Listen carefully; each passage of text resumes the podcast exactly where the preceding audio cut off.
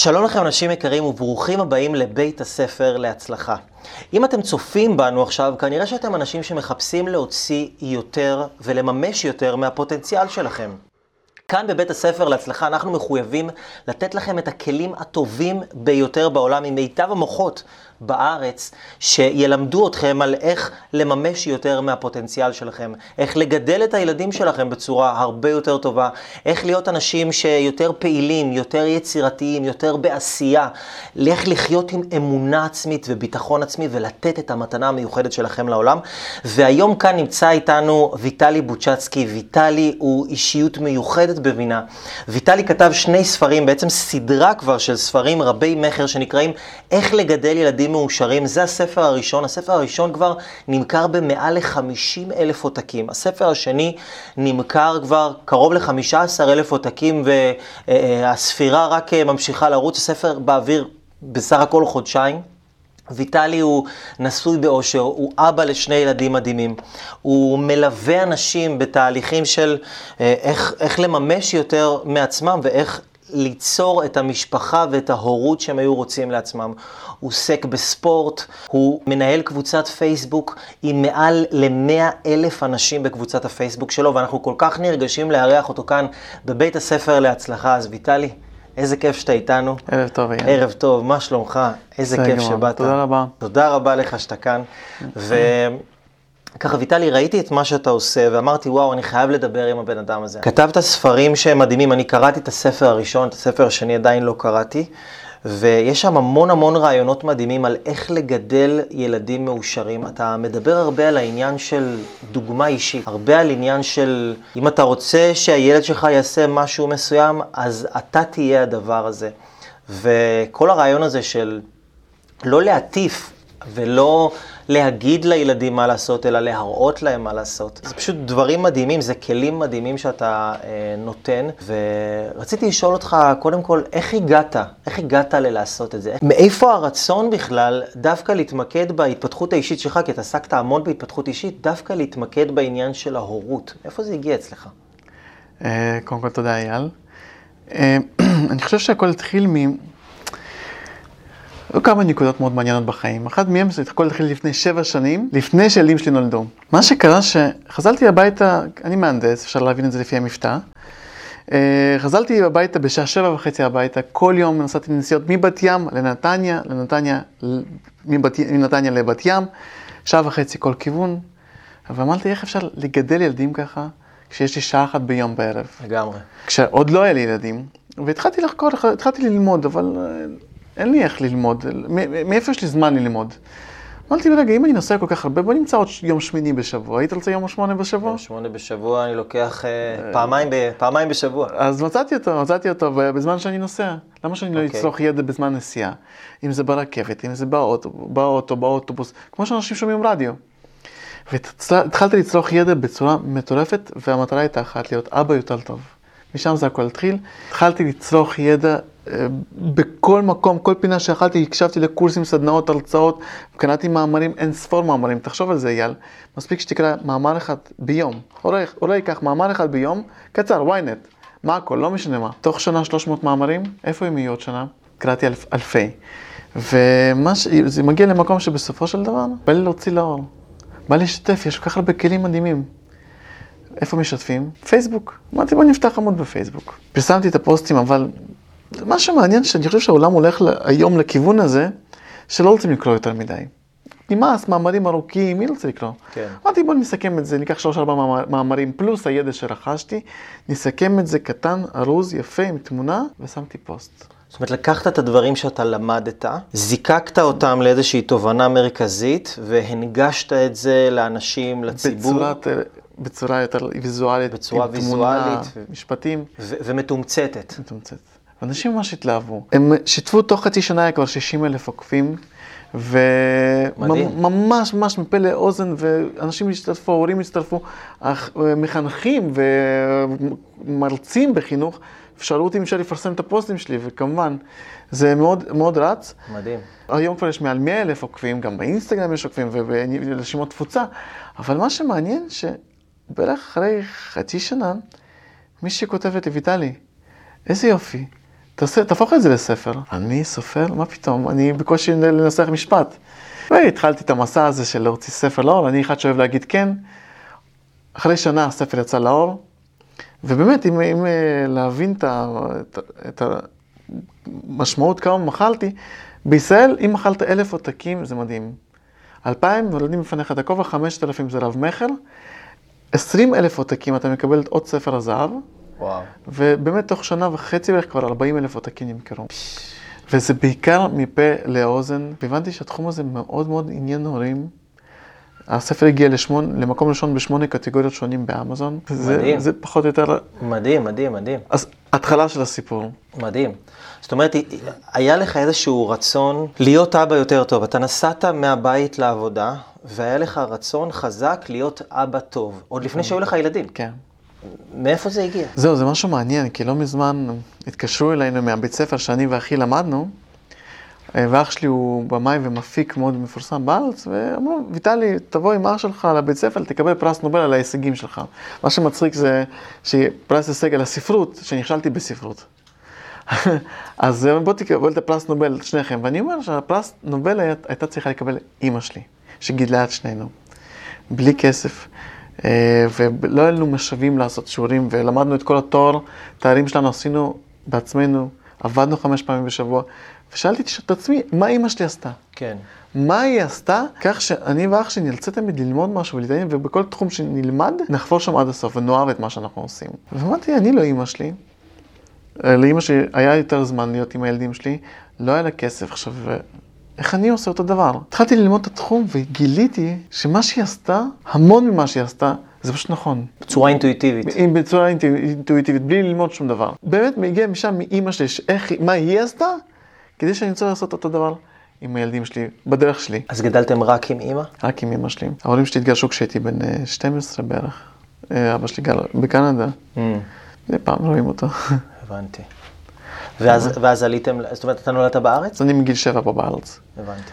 ואימא שלי היא הבן אדם ששינתה לי את החיים, כאילו היא המנטור שלי. וואו. המנטור שלי, היא לא עשתה המון, אבל היא נתנה לי את כל האהבה שבעולם. אני אגיד לך, אני חושב שבשורה התחתונה, כשאנחנו נזכרים באיזשהו הורה, אה, שהרגשנו ממנו המון אהבה, אני חושב שהתשובה היא, הוא נתן לנו, הוא היה לו הכי הרבה סבלנות בשבילנו. ועם כל הנכשלים, והיה לי הרבה נכשלים בילדות, היא האמינה בי. היא ממש האמינה בי, לא משנה מה אני עושה, אל תדאג, אתה תצליח. אתה אחד שתצליח. מדהים. לא משנה, אתה אחד שתצליח, אל תדאג. מדהים.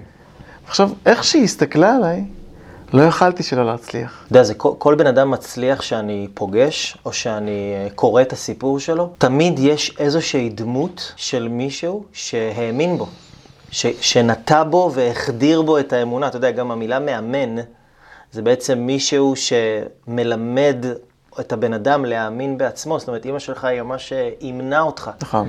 היא גם החדירה את האמונה הזאת באחיך? כן, לגמרי. אנחנו משפחה כזאת שבזכותה, היא הייתה מאוד אופטימית לגבינו. זה חשוב. להיות אופטימי לגבי ילד שלך, למרות שיש לו קשיים, יש לו בעיה עם חברים מדי פעם, ואין לו ציונים טובים, ולהאמין.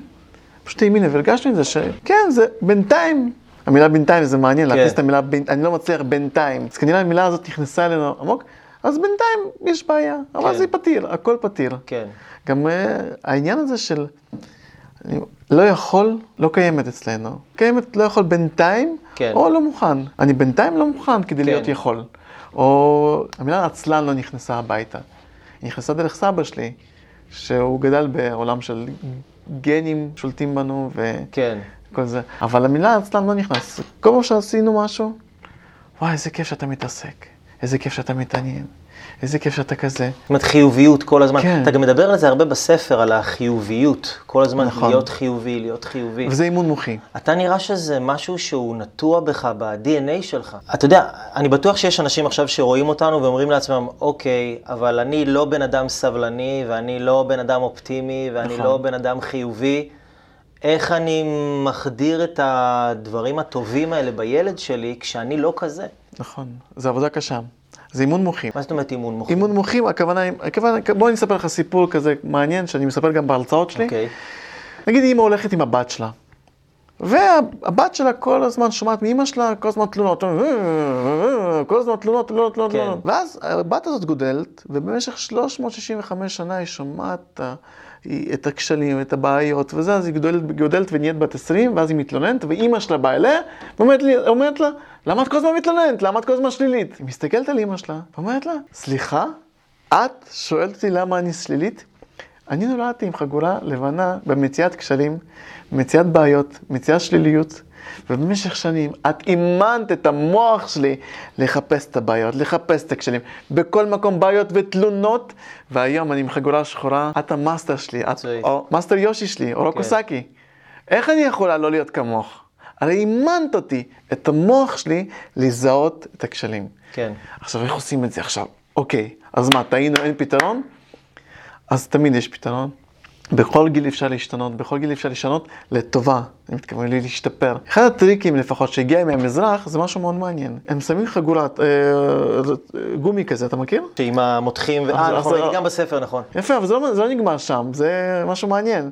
הם שמים גומי, וכל מה שיש מחשבה רעה, מושכים. עם אה, פלאק אחד. עכשיו גילו שמה שקרה אחרי שנה, הם פשוט מתעצבנים והולכים ככה עם הגומי. מתעצבנים ולא קורה כלום. אבל זה לא מספיק.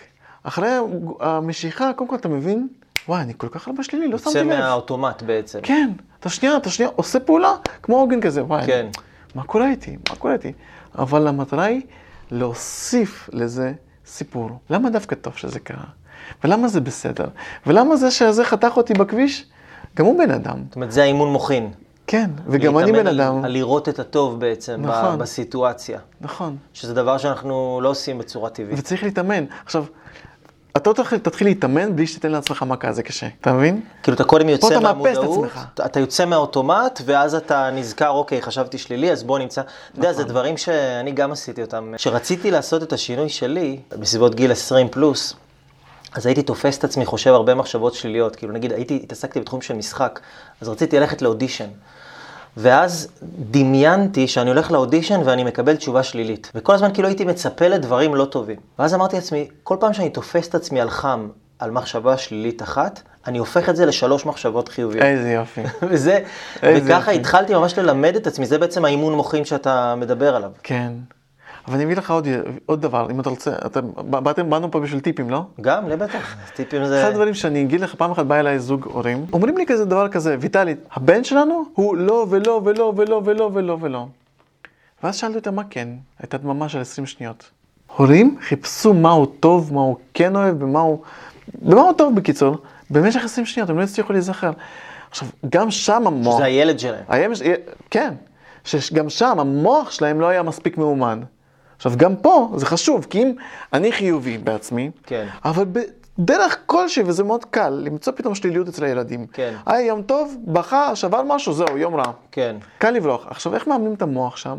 אני מציע עכשיו טיפ להורים, גם בספר, גם בהרצאות, והטיפ הזה הוא מאוד משמעותי וקשה לי לביצוע לפעמים. ללכת עם הילד לחנות, לקחת את המחברת ולקרוא לו יומן ההצלחות.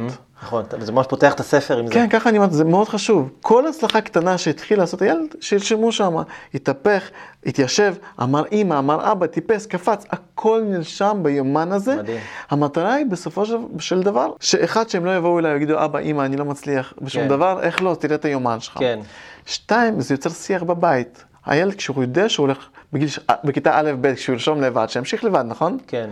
הוא יודע, הוא חושב על זה, הוא בא, בא, בא לו לספר, בא לו לשתף, אז יוצא שיח בבית, ופתאום, תחשוב על זה, כשאני קונה רכב, אני רואה את הרכב הזה בכל מקום. נכון. כשאנחנו בהיריון, רואים בכל מקום נשים. בהיריון.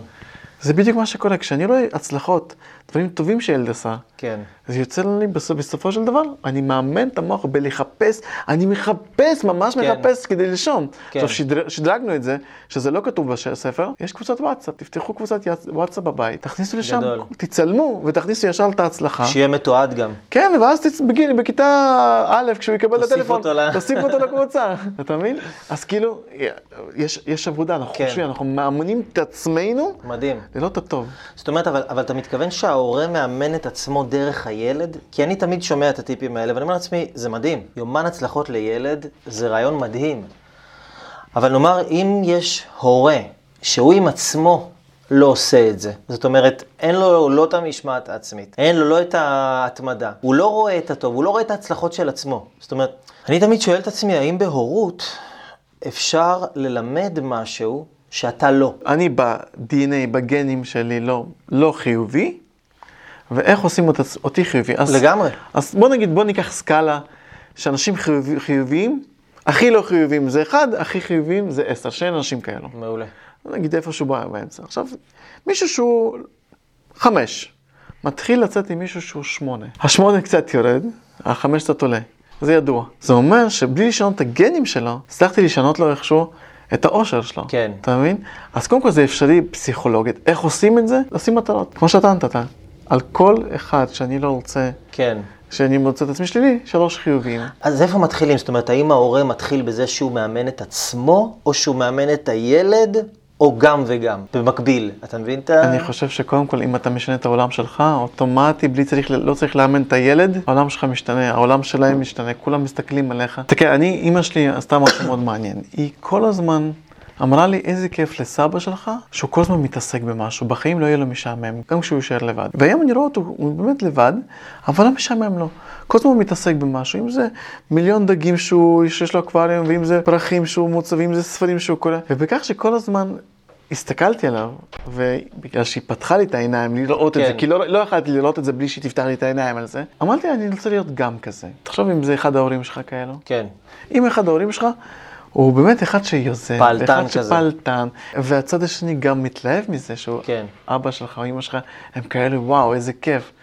אז גם העיניים נפתחות, אנחנו רואים את זה, ואני אומר, זה כיף. יוצא לנו קשר לוגי, כן. שזה כיף, ככה כשאני רוצה להיות. כן.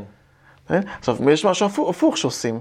אנשים מעשנים, חוזרים עם הריח הזה על הילד שלו, כן. אוהבים אותו, מחבקים אותו, עכשיו אוהב את אבא שלו, ואז עושה לו, הריח הזה, זה כיף, אתה מבין? כן. זה, זה בדיוק מה שאנחנו עושים. כן. המטרה, מה ש... כל מה, כמעט כל מה שאתה אוהב לעשות בחיים, או לא אוהב בחיים, זה כנראה איזשהו מצבים שקרו לך בחיים. מקושר למצבים לך, אחרים. עשו לך ש... כיף. כן. אז נגיד, איפה אתה מציע להורים להתחיל. נגיד הורה שעכשיו הוא, אין לו כל כך הרבה זמן, הוא כועס, הוא חסר סבלנות, הוא מרוכז בשלילי, נגיד הורה כזה. מה, מה נגיד הדבר הכי חשוב מבחינתך שאתה יכול לתת לו, אבל גם משהו שהוא אה, נגיס, משהו שהוא יכול לעכל אותו ובאמת להתחיל לתפוס משם איזשהו קצה של חוט ועם זה להתקדם הלאה. נגיד בן אדם שלא חי את ההתפתחות האישית, כמוך או כמוני, אבל היה רוצה לעשות צעדים כי הוא לא שלם עם ההורות שלו. אז הייתי ממליץ מאוד לעשות את מה שאני עושה, גם חברים שלי עברו את זה, וזה משנה עולמות, לצרוך ידע. להתחיל לצרוך ידע, אם זה הרצאות, אם זה ספרים, אם זה לשמוע. לצרוך ידע, לצרוך... כמו שעשית באוטו בעצם. כן, זה משנה עולמות. במקום ש... להקשיב לרדיו, במקום להקשיב לחדשות, במקום כן, להזין את הראש אז... בשליליות. נכון. בכלל, אני לא נגד טלוויזיה. אבל לפעמים טלוויזיה לוקחת כל כך הרבה זמן יעיל שיכלתי לנצל ולהיות אבא יותר טוב, או כן. אמא יותר טובה. אז לצרוך ידע באמת, אם למישהו אין זמן, שישמע, יש המון ספרים מוקלטים. גם בארץ יש ספריות גדולות של כן. ספרים, ו- ולקרוא מאמר אחד ביום, מספיק מאמר אחד קטן ביום, זה לוקח עשר דקות. 300 מאמרים בשנה, אתם בעולם אחר. זאת אומרת, הטפטוף הזה של עוד ידע חיובי ועוד תובנה ועוד כן. דבר קטן ועוד... גוגל פתר לנו הכל. יש הכל בגוגל. עכשיו יש את כן. האנשים האלה שאומרים, אין מה לעשות. אין מה, זה מה שיש. הילד מטומטם, אין מה כן. לעשות. נכון? מכיר את האלה? כן. מי המטומטם? כן. יש הכל בגוגל, תמיד יש מה לעשות. אני בכלל אומר, ללמד את הילדים שלושה דברים, זה עברית, אנגלית וגוגלית. מספיק. זהו, יש שם הכל. עכשיו, פעם אחת בהרצאה מישהו אומרת לי, אה, ליטלי, אני רוצה שהבת שלי תלמד כביסה. אני אומר, למה זה חשוב לך? היא אומרת, כי זה כלי מדהים לחיים. אני אומר, לא, את רוצה שהיא תעזור לך לעשות כביסה כי קשה לך, אולי כשאת רוצה שתהיה מעורבת בבית, אבל כלי לחיים זה לא. כלי לחיים זה להגיד, אני לא יודע איך עושים את זה, פה אני מוצא את זה. כן. אני יודע שאני יכול למצוא את התשובה. זה כלי מדהים לחיים. עכשיו, זה בדיוק להורים. יש, יש בעיה, רוצים להיות הורים יותר טובים? כלי מדהים לחיים זה גוגל. לפתוח, לקרוא, לשמוע, ויש זמן. כשהיה לי שני ילדים, כשנולד לי הילד הראשון, גם עשית, כתבתי את הספר, גם היה לי 100 אלף, 60 אלף עוקבים, וגם רצתי חצי מרתון, וגם שחיתי במקביל בתחרויות. וואו. המון דברים עשיתי במקביל. אנשים לא הבינו איך, אנשים בעצם הבינו שגם כשיש לך ילד, יש, אפשר למצוא זמן. זה דבר מדהים מה שאתה אומר, אתה יודע, כי אני פוגש הרבה הורים שהם כאילו מבחינתם שהם מתחילים להיות הורים, אז כאילו זהו, החיים הסתיימו עכשיו. כאילו זהו, עכשיו אני משותק ל... 15 שנה הקרובות, ואני צריך לוותר על ההגשמה העצמית שלי, ואני צריך לוותר על כל מיני דברים שאני אוהב, ותחביבים, ואין לי זמן, ועכשיו צריך להתעסק. מה, מה אתה אומר ל... בוא נתחיל מזה שמי שמוותר על ההגשמה העצמית שלו, מוותר על ההגשמה העצמית של הילד. אוטומטי. מי שמוותר על עצמו, הוא יראה בסופו של דבר שהילד יוותר על עצמו גם. אני שנייה רוצה להוציא את כל הייסורי מצפון שהם מרגישים. הילדים צריכים לראות את, הילד, את האבא ואימא בעבודה. אימא היום עובדת, אבא היום בחוג, אימא היום לומדת, אבא היום משחק. לא, פעמיים בשבוע אפשר לא לראות את הילדים. כן. אפשר, את הילדים או את ההורים בשני כן. הכיוונים. אבל זה בסדר שהילדים ישמעו שאבא לא פה, כי הוא עושה משהו מעניין, כן. חשוב, וזה בסדר. שהוא אוהב את החיים, אוהב לחיות, כן, הוא פעיל. זה חשוב, כי לא צריך, לא צריך להתמסר לילדים. לא צריך לגמרי להתמסר לילדים. כן. ו, ויש יש הרבה מאוד מחקרים שמראים על הורים שגידלו בשעה אחת ביום את הילדים שלהם, והורים שגידלו בעשר שעות ביום, והתוצאות הן שונות. אין פה החלטה חד משמעית שזהו, אין לך זמן את הילדים, אין לך איתם זמן, נגמר הסיפור, הם לא יהיו מצליחים, הם לא, לא יהיה להם תקשורת אפקטיבית. לא. תקדישו, תקדישו כמה ימים וכמה ימים לעצמכם. ויש לך, ויטלי, אמ, נגיד איזשהו כלל שאל תעשה אה, גמור עם הילדים, נגיד כמו איזשהו דבר ממש ממש חשוב כן. ש, שהיית מציע לא לעשות בשום פנים ואופן? כן. מה למשל? אחד הדברים הכי, הפסיכולוגים מגדירים את זה אולי העונש הכי כבד שאפשר להביא לילדים, זה להיעלב עליהם או ייסורי מצפון. לא, לגמרי לא להכניס את זה הביתה, לא לעשות ייסורי מצפון לילדים בכלל. תחשוב, משהו, משהו מאוד מעניין. אימא אומרת לבעל, אתה יכול לערוך לי את השולחן בבקשה? והוא אומר לי, שנייה, רק רגע. ואז האמא באה, אומרת לה, הבנתי אותך, אני אעשה בעצמי. ואז הוא אומר, טוב, טוב, לכי, לכי, אני אעזור לך. כן. עכשיו, הילד רואה את זה, ומה הוא קולט? הוא אומר, איזה כלי מדהים, תחשוב על זה. היא ביקשה ממנו משהו, הוא סירב לה, היא עשתה לו מצפון, והוא קם לעזור. בוא ניקח את הכלי הזה לחיים. זה מניע אנשים. כן, הוא חושב שזה התקשורת האפקטיבית, כן. ואז הוא מגלה אחרי 10-20 שנה, ראה שזה אפקטיבי שאין לו. חברים, אין לו משפחה, הילדים לא מדברים איתו, אף אחד זה, הוא... מה קורה? כי זה לא כלי. זה, זה כלי, כלי מצפוני שלא מנהלים איתו תקשורת כן. אפקטיבית ביום-יום. כן. אז זה- הדבר הזה להוציא, כי אז בסוף יש גם, ילדים, ילדים גם גדלים עם רגשות אשם. כן. עכשיו תחשוב על זה, אם אתה מכיר מישהו שהוא כל הזמן נעלב וכל הזמן עושה ייסורי מצפון, או אמא או אבא או אחד שהוא גדל איתם, הדביקו אותו במחלה, זה לא גנים. זה, הוא הדביק אותם בזה. הדביק הרגל. בייסורי מצפון. בהרגל הזה, לעשות ייסורי מצפון אחד לשני. אז זה כלי שלא להכניס הביתה, גם כל מיני מילים כמו עצלן. אין דבר כזה עצלן. כן, נכון, דיברת על יש- זה גם בספר. אין דבר כזה עצלן, יש חוסר מוטיבציה. אין דבר כזה, היום אתה לא רוצה לרוץ ב-10 קילומטר, אני אביא לך מיליון דולר, אתה תרוץ. היום אדם, הבן שלי הגדול, הוא בן חמש וחצי, הוא עושה תשע מתח. בחיים לא הכרחתי. אותו. אני בגיל 18 עשיתי תשע מתח. בחיים לא הכרחתי אותו, יש מוטיבציה. סתם דוגמה, לוקח קיסמים, אומר אם אתה שם את הקיסם הזה פה, אתה עושה מתח, קיסם שם פה. ברגע שאתה עושה את כל המתח, כל הקיסמים יהיו, יהיו פה. אז אין בעיה, שבועיים מתאמנים, אבל זה נמאס. יאללה, בוא נעשה משהו חדש, בוא נעשה קיפוד. כל מה שאתה עושה מתח, שמים קיסם בתוך הפלסטלינה. ואז יש מוטיבציה חדשה שעוד שבועיים מנ- מניעה אותך. כל פעם מוטיבציה, מוטיבציה, אין דבר כזה עצלן. כולנו עצלנים מטבענו. כן. אף אחד לא רוצה לעשות שום כן. דבר. אבל כשיש מוטיבציה, אז עושים. אז אתה מדבר בעצם, ויטלי, על הורות כ... כמשהו שצריך להתייחס אליו ברצינות. זאת אומרת, זה כמו תחום מסוים שצריך להתייחס אליו, כמו שאנשים עושים דוקטורט באיזשהו תחום מסוים, אז כאילו אתה אומר, הורים, תיקחו את ההורות שלכם ברצינות, לגמרי. תעשו- צריך ללמוד את זה, שלכם. אבל לא לדאוג.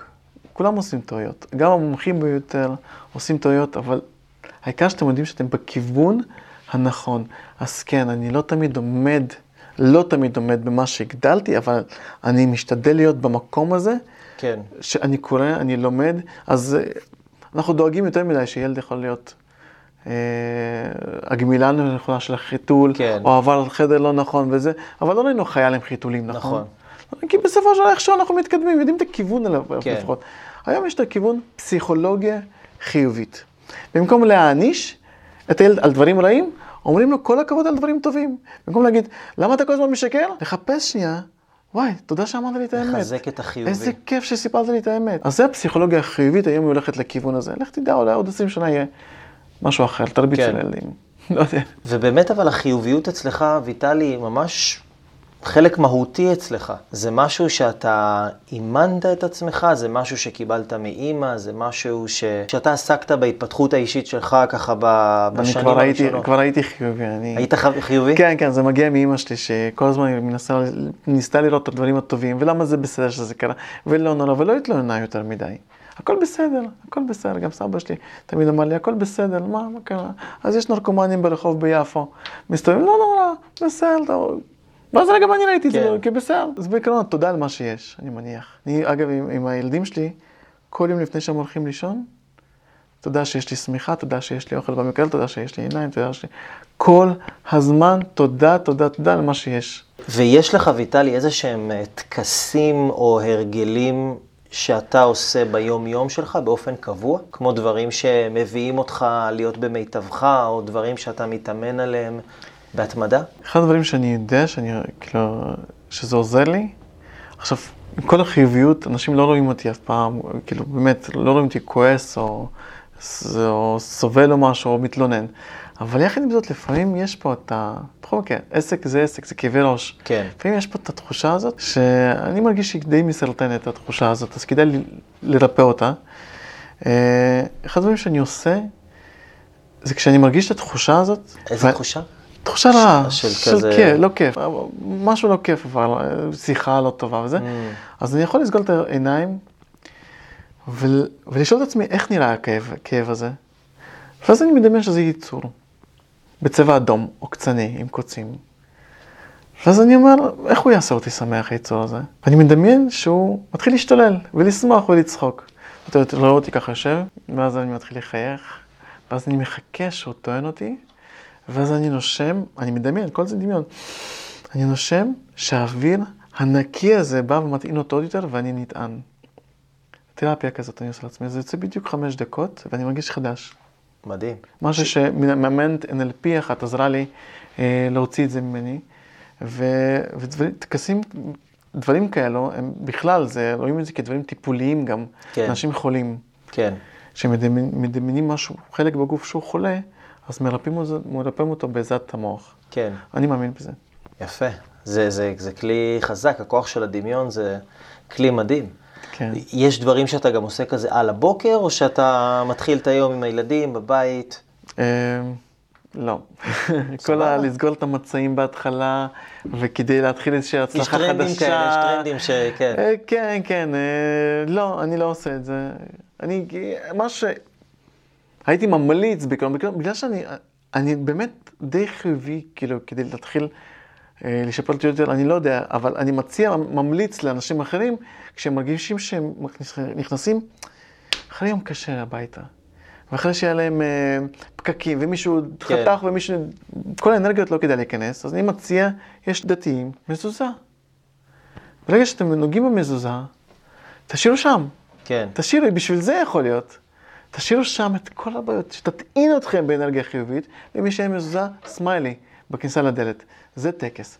נכנסים סמיילי, ואז נכנסים בעוצמה, צועקים בוא לאבא, בוא לאימא, להתגלגל איתם על הרצפה, ואז ידבר קצת על הבעלה גם בבית. יש איזה באמת טיפ כזה, נגיד לאנשים שבאים מ- מיום עבודה? מה זה הסמיילי? לגעת בסמיילי ולהשאיר שם את הבעיות. לשים מדבקה של סמיילי ליד הדלת? בדלת, כן. להשאיר שם את הבעיות. אה, לטעון את האנרגיה מהסמיילי, להיכנס עם חיוך. נגיד, יש אנשים שאומרים לך, מה, מה זה השטויות האלה, עכשיו אני אשים מדבקה של סמיילי, זה מה שיעזור לי אה, לפרוק את התסכולים שלי לפני שאני נכנס הביתה? נתקלת בתגובות כאלה? לא, אבל מי שיגיד את זה, לא, זה לא יעזור. לא, בשבילו זה לא יעזור. לא יעזור לו. אם, אם הוא אומר את זה, יש, יש מישהי שאמרה לי, אבל מה, אני רוצה בבימוי להיות במאי, אין בזה כסף. אין, אי אפשר לעשות בזה כסף, אז אני אומר, אז את לא תעשי כסף. את מאמינה שזה מה שיש, אז זה מה שיהיה כן, לך. אם אתה מאמין, אז אתה כבר חצי דרך עברת. כן. זה מה שאני מבין, אם הוא מאמין, זה יצליח. ובאמת, אפרופו אמונה, איך אתה האמנת, או מה גרם לך להאמין שאתה הולך לכתוב ספר, ושהספר הזה יגיע להרבה אנשים, ושבכלל שאתה יודע, פעם אנשים, אה, היה את הטרנד הזה בעולם ההתפתחות האישית, האם אני ראוי אה, לקבל? האם, אני, האם מגיע לי לקבל טוב? והיום יש קטע חדש, שזה האם אני ראוי לתת? האם אני ראוי לתת את, את, את המסר שלי, את הידע שלי, את הטיפים שלי?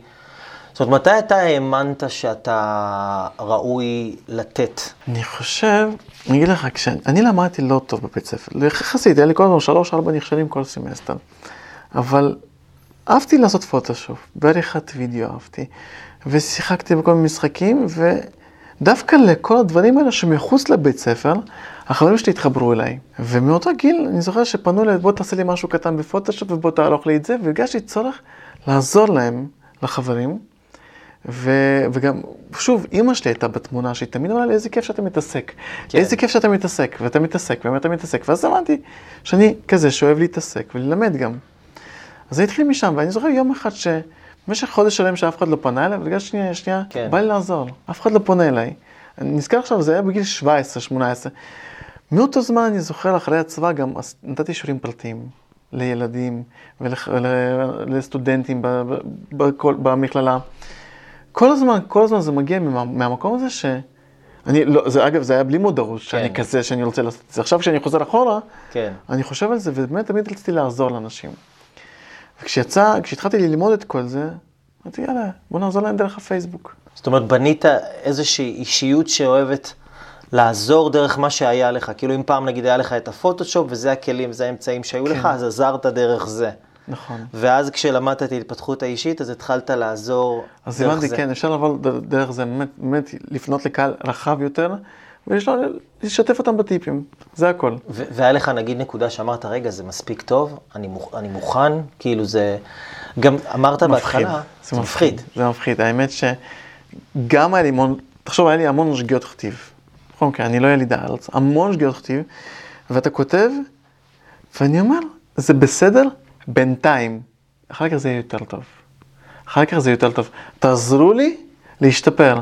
אני בעצם עוזר לכם, נותן לכם את הידע, אתם נותנים לי את השפה, יש לך פה טעות, ויש לך פה טעות, ופה טעות. עכשיו, כל מה שאני כותב זה תוך כדי, תוך כדי שאני לומד קורסים, ודברים שאני לומד, אני פשוט מנגיש את זה קצת שונה. כן. אז סוג של, גם הרגשתי שאני לא נותן אחריות, אני בעצם מסכם פה המון דברים בעולם, כן. ומנגיש. לא משהו, לא היה יותר מדי משהו מעצמי. אחר כך כשהנגשתי, הנגשתי והנגשתי ולמדתי, כבר התחילו לצאת כבר דברים שאני כותב אותם בעצמי. כן.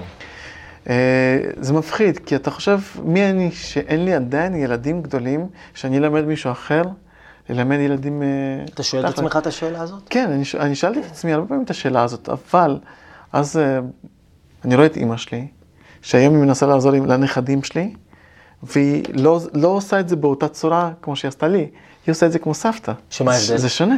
מה ההבדל? סבתא, אתה לא יכול אה, להרים את הקול שנייה, אתה לא יכול להיות, אה, הם לא מקשיבים לך, או סבא או סבא, לא, לא, יש את אמא ואבא, הם האוטוריטות. לא, היא לא יכולה להרשות לעצמה מה שהוא לא יכול להרשות לעצמו. כן. אז זה חינוך אחר, איך שהיא לימדה אותם, זה לא אותו דבר איך שהיא לימדה אותי. ומי שיש לו ילדים היום בני 20, הם יכולים להיות סבא וסבתא מעולים. או הורים מעולים לילד שלהם. כן. אבל שם זה נגמר. והיו לך איזה שהם אה, קשיים בדרך של נגיד להוציא את הספר החוצה, או לפתוח את הקבוצת פייסבוק? זאת אומרת, היו לך איזה שהם אה, אתגרים מסוימים, או אולי אפילו איזושהי נקודת קושי שאמרת, טוב, בשביל מה אני צריך את זה, יאללה, נשמור את זה, נשאיר את זה בפוסטים, מה צריך את הספר? זאת אומרת, נתקלת באיזשהו איזשהו קושי מסוים? ברגע, ש... ברגע ככה... שהתקבל הרעיון עם הספר, כבר היה לי בראש חמש ספרים קדימה, כבר נכתבו עוד ארבע קדימה, והם לא יצאו פשוט, אבל באותו רגע זהו, אי אפשר להוציא את זה ממני בכלל, אבל uh, עוברים קשיים, כי אז מהעולם. השכיר, אני עובר פתאום לעסק. כשאני מתחיל להוציא ספר זה מכירות, וזה צריך כן. לחתום חוזה עם הוצאה לאור. כן. ושם uh, התהליך הוא לא תמיד כיף, ולפעמים יש, יש אנשים שתמיד מנסים לקחת חלק בהצלחה. כן. ופתאום אתה אומר לעצמך, כאילו, למה אתה צריך את זה? וואלה, בשכיר טוב, האל טוב לי, למה אני צריך עכשיו את הכאבי ראש האלה? אתה יודע מה אומרים, כן. בשכיר יש לך כאבי גב, ויש לך כאבי ראש, כן. זה בדיוק מה שהרגשתי. ו... אבל מה ששואלים אותי לפעמים, למה אני צריך את כל זה? למה הייתי צריך את כל זה? הסיבה היא אחת. לא הכסף ולא ההצלחה, זה להיות אבא יותר טוב. וזו המטרה. זו הייתה המטרה הראשונה, להיות אבא יותר טוב. שזה מחייב אותך להיות אבא יותר טוב. ברגע שעשיתי את המסע הזה, ולקחתי את כל הידע, אני כבר נהייתי ויטלי חדש. אז גם עברתי משהו שעכשיו הילדים, גידלתי להם את התקרת זכוכית. כן. שאפשר לכתוב ספר, שכל אחד יכול לכתוב ספר, שכל אחד יכול לפתוח עסק, כל אחד יעבור איזשהו מסע קשה ולא. לא קל. אה, ובעצמי אני מרגיש שאני כן. יותר סבלני לילדים שלי. שלהיות אבא יותר טוב זה ממש כוח מניע חזק אצלך, לגמרי. ממש. זה קשור לזה שגדלת בלי אבא שלך בתקופה מסוימת? כן. כאילו, אתה לא רצית להיות ככה? אני לא ידעתי איך זה להיות אבא נורמלי. כי נגיד אני גם פוגש אנשים שהם, שהם גדלו בלי אבא, אז אומרים, טוב, אני לא יודע, אני לא יודע איזה אבא אני אהיה, כי גדלתי בלי אבא. נכון. יודע, אני שם, אומר, אומר לאשתי, ב... כש... כמה ימים לפני שאדם הגדול שלי נולד, שאיך אני, בן, גבר, ינשק את הבן שלי. נשבע לך, זו שאלה שאלתי, צחקה עליי. היום כאילו אלפי נשיקות ביום. זה אי אפשר, נכון? מחז- מחזיקים אותה, אבל לא יכולים, לא יכולים להפסיק לנשק. אז כן, זה כאילו, אתה עובר איזשהו, כאילו, מהפך בראש שלך, גם כשהם נולדים, אבל מעבר לזה, זו המטרה שלי, אני מניח. מתי גילית את, ה, את הכוח המניע החזק הזה? כי הכוח הזה עזר לך לעבור הרבה דברים בדרך. זה, גרם, זה דחף אותך ללמוד, להקשיב להרצאות, לחפש את הידע, לשמוע את זה עוד פעם, לפתוח את הקבוצה, את הפייסבוק, להתמיד בזה, לכתוב את הספר הראשון וכבר עוד איזה ארבעה בראש, לעבור את כל הדברים. כן, המניע, זו, האבא להיות טוב זה ההתחלה.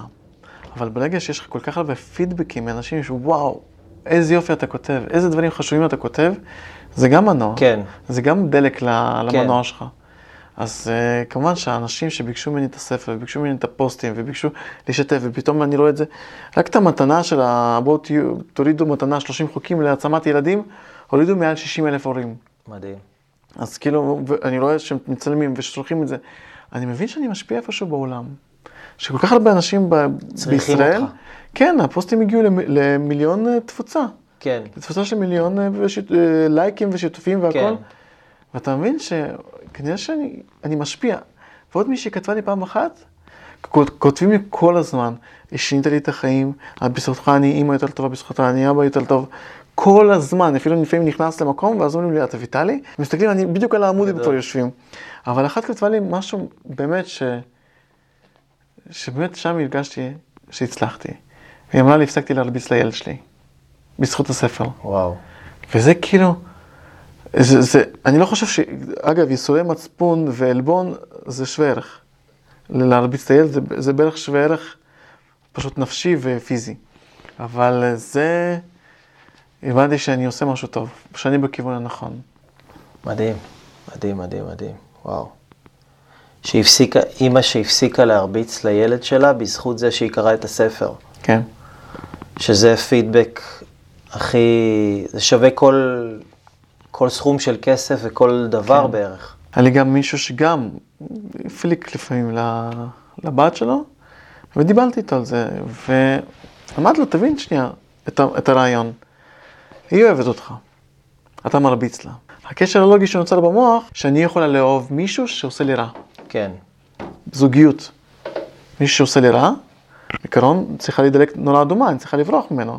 אבל רגע, המוח כבר התרגל לסבול ממי שאני אוהבת, ואימא שלי סבלה, חיה עם גבר כזה הרבה שנים, מה, אני לא יכולה לחיות עם גבר כזה? זה אחד. כן, עכשיו תחשוב, אני אומר לו, זה דבר, זה, זה נקודה אחת. נקודה שנייה, היא תצליח בחיים. נגיד והיא תצליח בחיים. ואז נהיה, עושה תואר ראשון, תואר שני, נגיד משהו, לא יודע, או שיש אשת עסקים, מצליחה. ואז הקשר הלוגי, הרביצו לי, לכן הצלחתי. אני ארביץ לילדים שלי. ואז אני אומר, אתה מבין שאתה גורם מפסיד לכך, anyway. אתה, אתה גורם לכך שהיא בסופו של דבר תרביץ כן. לילדים שלה, בגלל הקשרים הלוגיים שאתה יוצר לה. כן, נכון. יש איזושהי דמות ש... טוב, דיברת על אימא. כן, חוץ מאימא שלי, אז גם סבא שלי, שכמה, ש... הוא היה, הוא היה בן אדם אה, יחסית שלילי. כל פעם שאני בא אליו עם הרעיון, הוא אומר, עסק פשט מזה, פשטו מזה רגל, וזה נכשל, וזה רעיון לא טוב. הוא היה, הוא היה כזה, אבל מצד שני, כל זה, את כל זה לא ראיתי. אולי איפשהו הרגשתי את זה פה בתת מודע, אבל לא ראיתי את זה, כי גדלתי עם אימא, עם אימא חיובית. כן, מצד שני, ראיתי אותו כל הזמן מתעסק, כל הזמן עושה דברים, שזה דמות מספר ש... שתיים אולי שהשפיעה עליי. מצד הסבלנות, זאת אומרת שהוא היה כל הזמן בעשייה. כן. מצד איך להיות עם הילדים שלי, למדתי מהסבא השני, שהוא סבלני מאוד אליי. מאוד, אני הייתי בלאגניסט, ואני זוכר, כולם צעקו עליי חוץ ממנו. הוא בוא, בוא לפה. הכיל אותך. הכיל אותי, או, אני מת עליו, הוא באמת היה סבלני אליי. אה, כל עניין ההתפתחות האישית אצלי, התחיל אצלי דווקא לפני שבע שנים, כשהכל התחיל. אני לא חושב שהיה לי ספר, ולא עמוד, ולא מאות עוקפים, לא היה שום דבר בלי זה. כן. והתחלתי לקרוא גם בטירוף, כאילו, אז התחלתי גם לשאול את עצמי את השאלות. כן. איך אני יכול להיות אבא יותר טוב, איך אני יכול לגדל ילדים מאושרים, מצליחים, יזמים, חברתיים, הכל ביחד וגם בריאים בנפשם. כן. איך? התחלתי לשאול המון שאלות. אמרתי, לפני זה אמרתי, אני מהנדס, אני אתקדם, לאט לאט, הכל בסדר. מה שיהיה, אני חושב שאני אהיה אבא טוב, טעיתי. הצלתי, הצלתי את הילדים שלי מאבא שיכלתי להיות. אתה חושב שאם לא היית מתפתח כבן אדם, היית יכול להיות אבא פחות טוב? לגמרי פחות טוב, לגמרי. אני, יש לי חבר, חבר מאוד טוב שלי. לקחתי לו את החבילה שלמדתי, ספרים באנגלית, ברוסית, בעברית, אמרתי, קח, יש לך, היה לו חצי שנה חופש מהעבודה, הוא חזר בן אדם חדש. הוא אמר לי, הצלת את הילדים שלי מאבא שיכלתי להיות. כן. זה ככה, זה עובד ככה, צריכת ידע משנה. זאת אומרת, ההתפתחות האישית למעשה. ההתפתחות האישית לגמרי. אתה רואה את זה משהו חובה בחיים של הורה או בן אדם, או כאילו, איך אתה, כשאתה מסתכל היום על העניין שבן אדם הולך ו... מחפש להעשיר את עצמו בידע טוב כן. וללמוד איך לשפר את עצמו. כן, אבל רק, זה חשוב. אני, אני חושב שהתפתחות אישית מאוד חשובה. מאוד, רק, זה תלוי גם, יש אופאים שונים של אנשים. אחד, אה, יש כאלה שיקבלו את זה ותוך שנה הם יהיו במקום אחר, יש אנשים שיקלו את זה לאט לאט את ההתפתחות אישית. יש אנשים שמבינים את ההתפתחות האישית לא נכון, מתפטרים מהעבודה, עוזבים הכל, ו- ונכנסים לבור עמוק יותר ממה שהם היו. כן. הכל בזהירות, והכל תוך כדי שיש לך מלווה שימליץ לך, באמת ימליץ לך כן. להיות זהיר. בשבע שנים תמיד היה לי מנטור. תמיד, תמיד היה לי מנטור. עכשיו, אני, אני בעיקרון מחליף מנטורים. שנתיים עם ההוא, שנתיים עם מישהו אחר, שנתיים, כי כל אחד יכול לתת לך עד גבול מסוים. כן. וטיפין טיפין. אני, אבל... זאת אומרת, כל הזמן יש לך מישהו שמלווה כן, אותך. כל הזמן. אם, אם אין מנטור, אז זה מישהו שאתה מאמין בו, שהוא, המילים שלו משפיעות עליך לטובה. מדהים, ואיך אתה מוצא לזה את הכסף, את הזמן, את, את כל מה שצריך בשביל שיהיה לך באמת מישהו כזה בחיים, כי זה, זה מצריך השקעה. נכון, זה קשה. שזה גם סביב הרעיון של להיות אבא יותר טוב?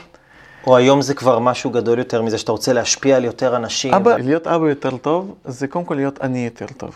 כן, אז אם אני יותר טוב, אוטומטי, כן. גם הדמות שהם לומדים ממנה יותר טובה. אז uh, למצוא את הזמן ואת הכסף זה קשה. זה קשה. למי שאין כסף, יש הכל חינם באינטרנט, אבל כן. צריך לחיות את זה. כן. צריך, להיות, צריך, לעשות, צריך שיהיה מחויבות לזה. כן. המטרה שלי זה לקרוא איקס מאמרים, המטרה שלי זה לקרוא איקס הרצאות, או לשמוע לבן אדם מסוים לפחות שעה בשבוע. כן. צריך מטרה, ולעמוד במטרות האלו.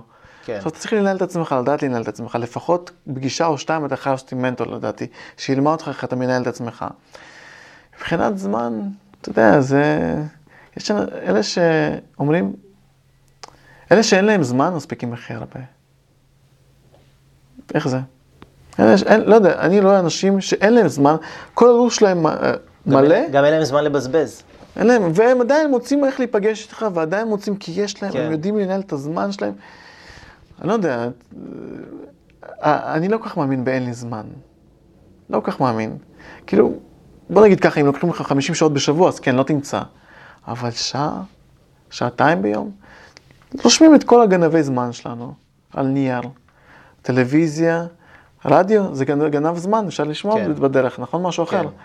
עכשיו אתה שינה, יותר מדי שעות גם, כן. זה יכול להיות גנב זמן. המון דברים, רושמים, מסתכלים כמה גנבי זמן. יש לי 30 שעות אני משקיע בטלוויזיה, באח הגדול, בזה, בזה, בזה, בזה, בוא ניקח שעתיים בשבילי. שעתיים, אשתי היקרה, הילדים, שעתיים ביום, אני הולך עכשיו לעזריאלי, לשבת במקדונלדס, לשמוע, לקרוא משהו, לא יודע לאן, איפשהו, שעתיים שלי. כן. ותאמין לי, הילדים ישמחו לשמוע דבר כזה בסופו של דבר, שאבא שלהם כל הזמן למד. זה, זה ישתקף בילדים הרבה יותר טובים מן הסתם. בסופו של דבר הילדים לומדים, כן, אני לא מבין ממך. אתה יודע, ויטלי, כשאני חושב על החלק, בהתחלה דיברנו על העניין שאמרת שהתחלת להעלות את הפוסטים. אז בעצם למדת, והעברת החוצה דרך הפייסבוק, לקחת את מה שלמדת ולימדת אנשים אחרים דרך הפייסבוק. כן. זאת אומרת, לא, לא המצאת איזה משהו חדש. תסתכל. עכשיו, יש הרבה אנשים... מעניין. למ, למה אני אומר לך את זה? כי יש הרבה אנשים שהם, אתה יודע, אומרים, טוב, אין לי, הכל מוצף, הכל זה. כאילו, אני, אנשים יותר מדי מייחסים חשיבות ללהיות מיוחדים, והם חושבים שאם אין להם משהו מיוחד שהם עכשיו המציאו אותו, אז הם לא יכולים להוציא את זה החוצה.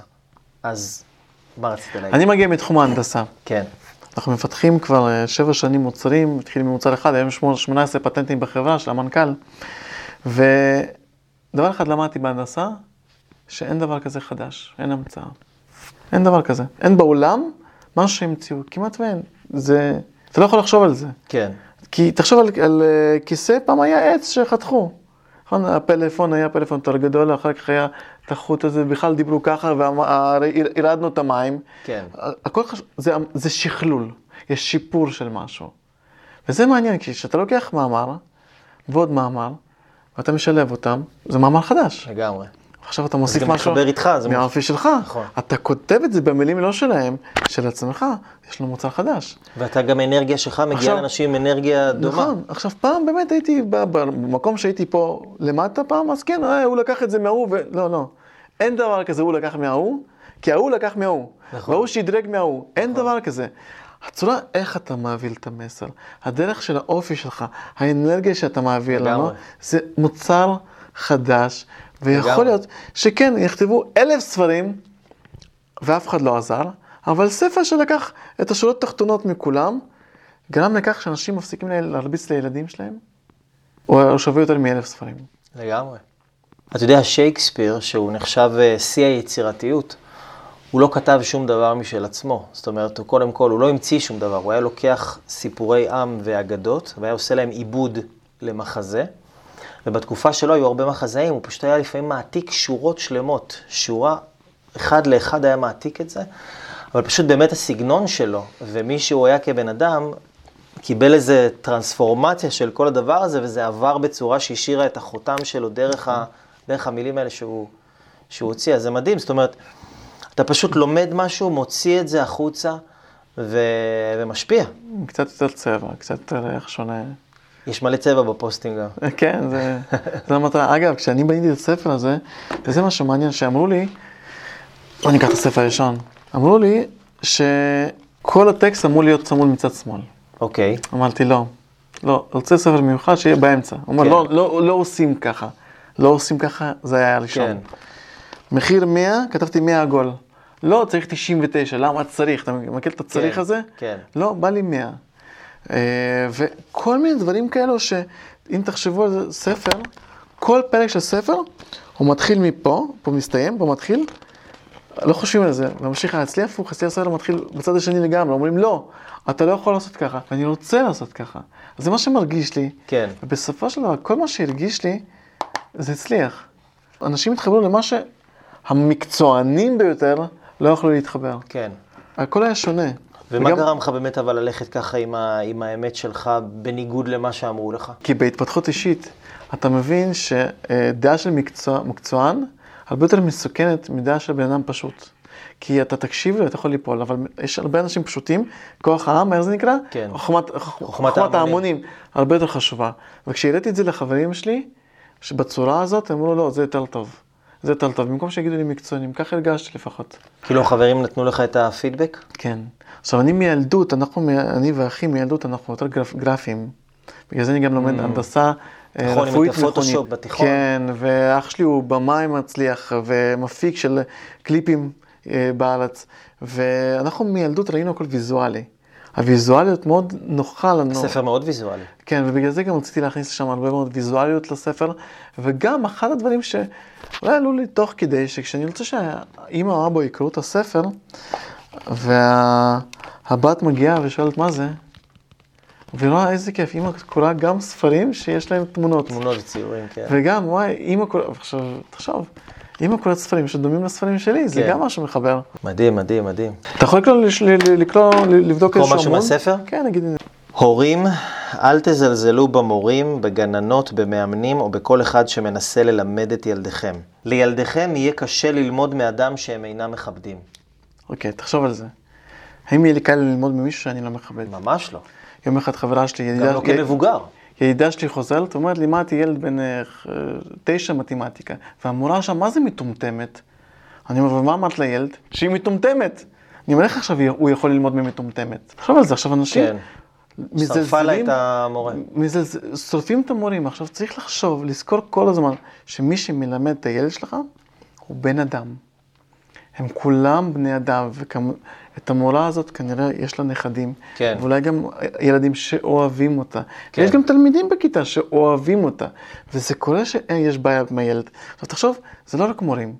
זה יכול להיות גננת שלך מטומטמת, ואבא, וגם האבא יכול להיות מטומטם, אבא שלך מטומטם, איך הוא ילמד מאבא עכשיו? כן. והמורים, והמפקדים, וכולם מטומטמים, ואז כולם מטומטמים, וכולם אשמים. כן.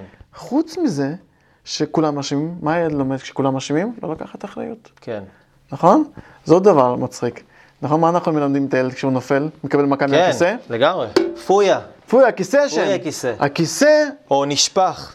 מה? נפל. עכשיו, מי אשם אם הילד קיבל מכה בכיסא? אז מה אתה אומר לילד, כאילו הפלת? תגיד שהפלת? כאילו... לא, עכשיו לא, זה משהו אחר. זה דוגמה אחרת שהפלת. אני מדבר על להאשים. מי אשם כשהילד אשם? משה. יכול להיות. בכלל, השם הזה לא כדאי להכניס הביתה. כן. נכון? אבל זה קורה, וזה צריך להיות בזהירות. אבל עזוב, משהו יותר עמוק. כן. הוא רץ וקיבל מכה בשולחן. נותנים מכה לשולחן, אוי אוי, נו נו נו שולחן, נכון? כן. מי אשם? הילד או שולחן? הילד. מילד, מי צריך לקחת אחריות? הילד. חמוד, קטן, כואב לך? פעם הבאה נהיה יותר זהירים, פעם נהיה יותר אוקיי. בזהירות. אני לקחתי אחריות על החיים שלי, כי בסוף מי אשם? ביבי. בחיים שאני לא מצליח, ביבי אשם, נכון? כן. איכשהו. או מחיר הקוטג', כולם אשמים, אבל לא אני, מה פתאום. אז אם לילד באמת, נגיד, אה, נשפך משהו על הרצפה, איך אתה אומר לו את זה בצורה שהוא לא יאשים עכשיו את הנשפך או... כי הרצפה? נשפך, כי קודם כל הוא יאשים, הוא יאשים. אבל תעשה את זה אלפי פעמים בשנה. כל השנים תעשה אלפי פעמים, בסוף הוא לא יאשים אף אחד. קורה. בסדר גמור, פעם נהיה יותר זהירים, אף אחד לא אשם, הכל בסדר. יום אחד אדם בא אליי ורץ אליי ואומר, כזה עם טוש, הוא אומר לי, אבא, אבא, עשיתי, אבא, עשיתי. ואני מסתכל עליו, הוא בן שלוש, אני, ואני כזה מסתכל על יוליה, אני אומר, אוי ואבוי, מה הוא עשה? ואנחנו אומרים, טוב, הולכים איתו, ואנחנו רואים כל הפרקט בטוש. ודבר ראשון שעשיתי, ניצלתי. איזה כיף שסיפרת לי את האמת. איזה כיף שסיפרת לי את האמת. בוא נחשוב איך מנקים את זה, ביחד. כן. איזו תגובה. אני רוצה שאת התגובה הזאת הוא בסוף יעביר לילדים שלו. את התגובה הזאת, כשאני אהיה זקן, הוא יעביר לי. כשאני לא אצליח לעשות משהו, כן. כשאני אעשה פשלה. כן. את התגובה הזאת אני רוצה שיגיב לי ככה. זה דברים שאתה חושב עליהם? זאת אומרת, כן. על... אני לא חושב עליהם, אבל זה, אני כל כך חשבתי עליהם מספיק פעמים, שזה כבר חלק ממני, כן. שיד רוחצת יד. איך שאני מדבר איתם היום, הם ידברו איתי בעוד 30 שנה. איך שאני מלמד אותם היום, עם הסבלנות הזאת, אני מניח שלפחות כן. 10% מהסבלנות הזאת תעבור להם בחזרה. כן. אנחנו אף פעם לא סבלנים להורים שלנו, אני מקווה שאנחנו נהיה, הם יהיו יותר סבלנים אליי. כן. אז איך תדע שבאמת הצלחת עם הילדים? לא יודע. אולי מתישהו, אני אגלה את זה, מתישהו יספרו לי על זה. כן? כן. קשה לעשות את זה עם ילדים אחרים. אני לא גננת. שיש לי 30 ילדים, אני לא אדלק את הילד שלי בדרך כלל, כן. נכון? אני, אני, לדעתי, הם תמיד טובים. בשבילי הם תמיד טובים. גם כשהם מתנהגים לא טוב, זה בסדר. כן. הם רבים, האחים רבים, טוב מאוד, לומדים אחד את השני, לומדים טקט. הם מתנהגים, הם יכולים להגיד, אבא, אמא, מחבקים אותנו, או, זה נגיד, אני רואה את זה בעצמי. זה אני רואה שהאהבה הזו, שהחיבוקים והנשיקות, כמו, שאנחנו נותנים להם, אני רואה את זה גם שהם נותנים את זה לחוץ, לכל החברים שלהם. נגיד, כל יום שישי אנחנו יוצאים, מסיימים גן, יש נוהל, קונים שלוקים לכל החברים בזה, איך קוראים, בשכונה. כל השכונה יורדת לפארק, הם קונים לכולם. עכשיו, זה משהו שאצלנו גם, תמיד אנחנו דיברנו על זה, שאני נותן לחברים שלי, נותן לו את זה, נותן לו את זה. בגיל חמש וחצי, אני לא יודע כמה הם קולט את השיחות האלו, כן. אבל אני חושב שהוא מרגיש מאיתנו את ה... שאנחנו חוזרים לשכנים מדי פעם, עושים אה, דברים, נגיד, אני ממליץ תמיד ללכת למרלטון, יש מרלטון? כן. אז יש שם אה, שולחנות עם בקבוקי מים. תבואו עם הילדים, תקחו, תתנו את הבקבוקי מים האלה על הרצים. איזה יופי. זאת אומרת, ללמד אותם את הערך ש- של הנתינה. כן, ש- נתינה והספורט, וכיף להיות, איזה כיף ל- לעשות כן. ספורט וכל הדברים האלו. כן. אנחנו רואים את האהבה, את מה שאני עושה לפחות איתם, עם הילדים, לא היה ביני לבין אח שלי, אנחנו תמיד רבים, תמיד רבים ותמיד רבנו, אני ואחי, תמיד. היום אנחנו אגב החברים הכי טובים, וזה מחקרים גם מראים, ככל שהילדים רבים יותר, אז אני עם חברים יותר טוב.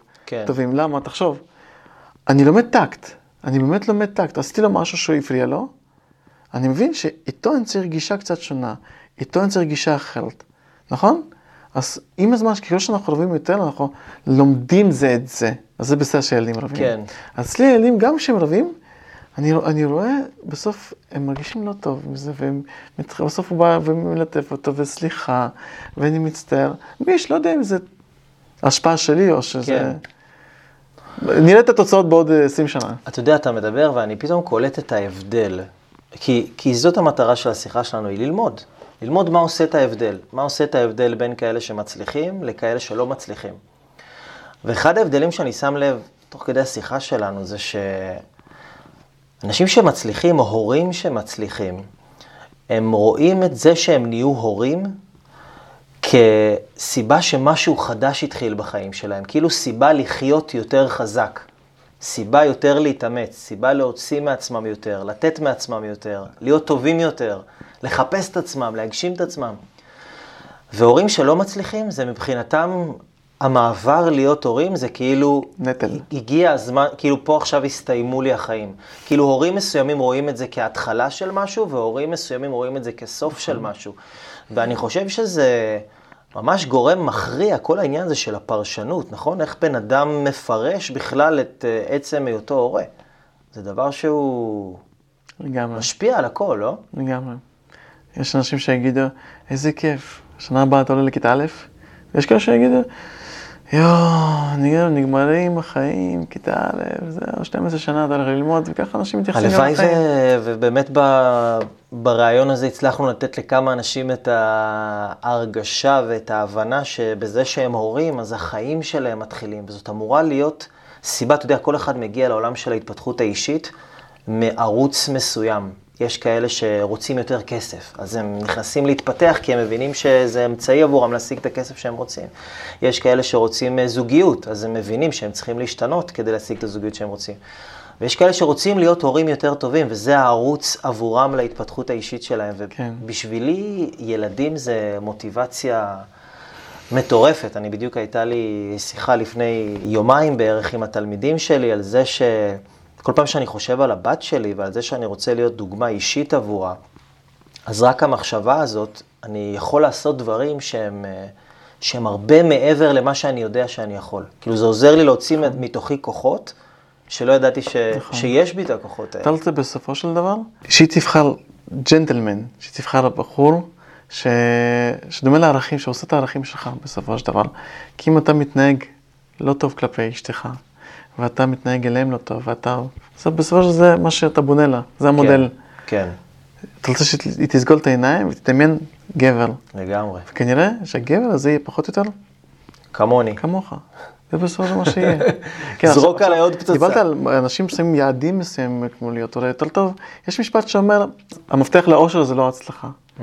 האושר הוא המפתח להצלחה. תחשוב על זה. זה משהו מעניין, אני באמת, המשפט הזה, כל הזמן אני חושב עליו. מי שמצליח, האם הוא יהיה מאושר? לא בהכרח. מייקל ג'קסון, הצליח בחיים? הצליח. האם הוא היה מאושר? לא ממש. רובין וויליאמס התאבד. מלין מנרו? אה, לא יודע. אותו דבר, הצליחה. כן. לא הייתה מאושרת, אף פעם לא הייתה מאושרת, נכון? עכשיו, האם באמת ההצלחה זה היעד? לא. כאילו, תלוי אם אתה ניזון מסרטונים מוטיבציה. עכשיו, שאלה מהי ההצלחה? כל אחד צריך להגדיל לעצמו מהי ההצלחה נכון, שלו. לגמרי. אצלי ההצלחה הייתה להיות אבא יותר טוב, שיהיה לי קשר עם הילדים טוב, עם האישה שיהיה לי קשר טוב. ואני חושב שהיעד מספר אחד זה האושר. וזה מדהים מה שאתה אומר, אתה יודע, כי עכשיו אתה תגיד לבן אדם שהוא רוצה להיות מיליונר או מיליארדר, תגיד לו, עזוב, שים לעצמך מטרה להיות אבא יותר טוב. תגיד לעצמך, מה, מה זה להיות אבא יותר טוב? מה זה כבר להיות... אבל הנה, אתה שמת לעצמך מטרה, שזה כאילו, אתה יודע, בשביל הרבה אנשים יגידו, מה, בסך הכל להיות אבא יותר טוב, אבל זה היה הערוץ כניסה שלך לעולם של ההגשמה העצמית, של ההשפעה, של נכון. לכתוב ספרים, של לגעת באנשים, של לתת את המתנה שלך לעולם, דרך משהו שאתה באמת רצית אותו, שלא חשבת כאילו איך זה נשמע, איך זה נראה, אם זה אה, נחשב או לא נחשב, זאת אומרת, הלכת אחרי הלב שלך ואמרת, וואלה, אני רוצה להיות אבא יותר טוב, וזה פתח לך את, ה, את הערוצים לעשות דברים שהם הרבה יותר רק מלהיות אה, הורה יותר כן, טוב. לגמרי, לגמרי. מדהים, ויטלי. לאנשים שרואים אותנו עכשיו, אם אנחנו רוצים לתת להם איזשהו טיפ, אנשים אמרו, וואו, מדהים, דיברתם פה הרבה דברים, הרבה רעיונות יפים, איך אני מיישם את זה? אם אתה רוצה לתת להם עכשיו איזשהו, איזושהי עצה פרקטית, שהם עכשיו יכולים ללכת ולעשות, כדי ליישם את הדברים שדיברנו עליהם, ולהתחיל לראות איזושהי התקדמות עם עצמם. מה היית מציע להם לעשות? אני, בוא נגיד ככה, אני, למדנו פה הרבה כלים, אני פשוט אסכם את השלושת הכלים שאמרתי פה, הכי חשובים. זה אנשים שהם מרגישים שרוצים להשאיר את הבעיות בחוץ, מחוץ לבית, זה לשים סמיילי בכניסה, ולהשאיר שם את הבעיות בתוך הסמיילי, ושהסמיילי יטען אותנו בחזרה, להיכנס בעוצמה. זה אחד. שתיים, מי שחושב שהוא שלילי, כל הזמן רואה את הדברים השליליים והכשלים והבעיות, גומייה, למשוך בגומייה, להסליף בעצמך ולספר סיפור. למה דווקא זה בסדר שזה קרה? למה טוב שזה קרה? או כמו שאתה נתת את הטיפ, על כל מחשבה שלילית, שלוש מחשבות חיוביות. חיוביות, זה מדהים. ומספר אחד שהייתי אומר זה, זה לפתוח יומן ההצלחות לילדים, וכל הצלחה קטנה תירשם ביומן הזה. מדהים. וגם לפתוח קבוצה בוואטסאפ, להצלם, ולשלוח לשם את התמונה, גדול. הצלחה ראשונה, עלה בפעם הראשונה, טיפס בפעם הראשונה, אמר אמא, אמר אבא, הכל ביומן הזה, שנקרא וואטסאפ, או היומן הפיזי. ביומן הפיזי אני מציע גם להדפיס את התמונות מהוואטסאפ בסופו של דבר ולהדביק שם. אתה מחלק בהרצאות שלך מדבקות של סמיילי? לא. אז אולי זה צריך להתחיל. אולי.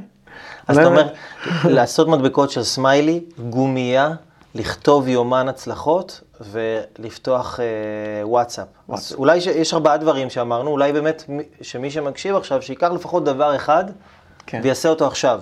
לגמרי. פשוט יעשה אותו עכשיו. מדהים, ויטלי, ואם אנשים רוצים לשמוע עליך עוד, רוצים להכיר אותך יותר, רוצים ללמוד ממך עוד, לאן אפשר להזמין אותם? עמוד הפייסבוק, איך לגדל ילדים מאושרים. גם באינסטגרם אפשר לרשום איך לגדל ילדים מאושרים. אבל יש גם את האתר, אפשר להיכנס לאתר, יש שם גם את המוצרי העצמה, יש שם כחלקים מההרצאה שלי. מדהים, והם יכולים להגיע להרצאה, לשמוע, לשמוע אותך בלייב. כן. מדהים, כן. איזה כיף. ויטלי, היה תענוג לארח אותך. תודה רבה, יאיר. למדנו המון. תודה רבה לך על הזמן שלך ועל הידע ועל הערך, ואנחנו נתראה בהרבה דברים טובים שנעשה בהמשך. יאללה, בעזרת השם. תודה רבה לך, יאל. תודה רבה.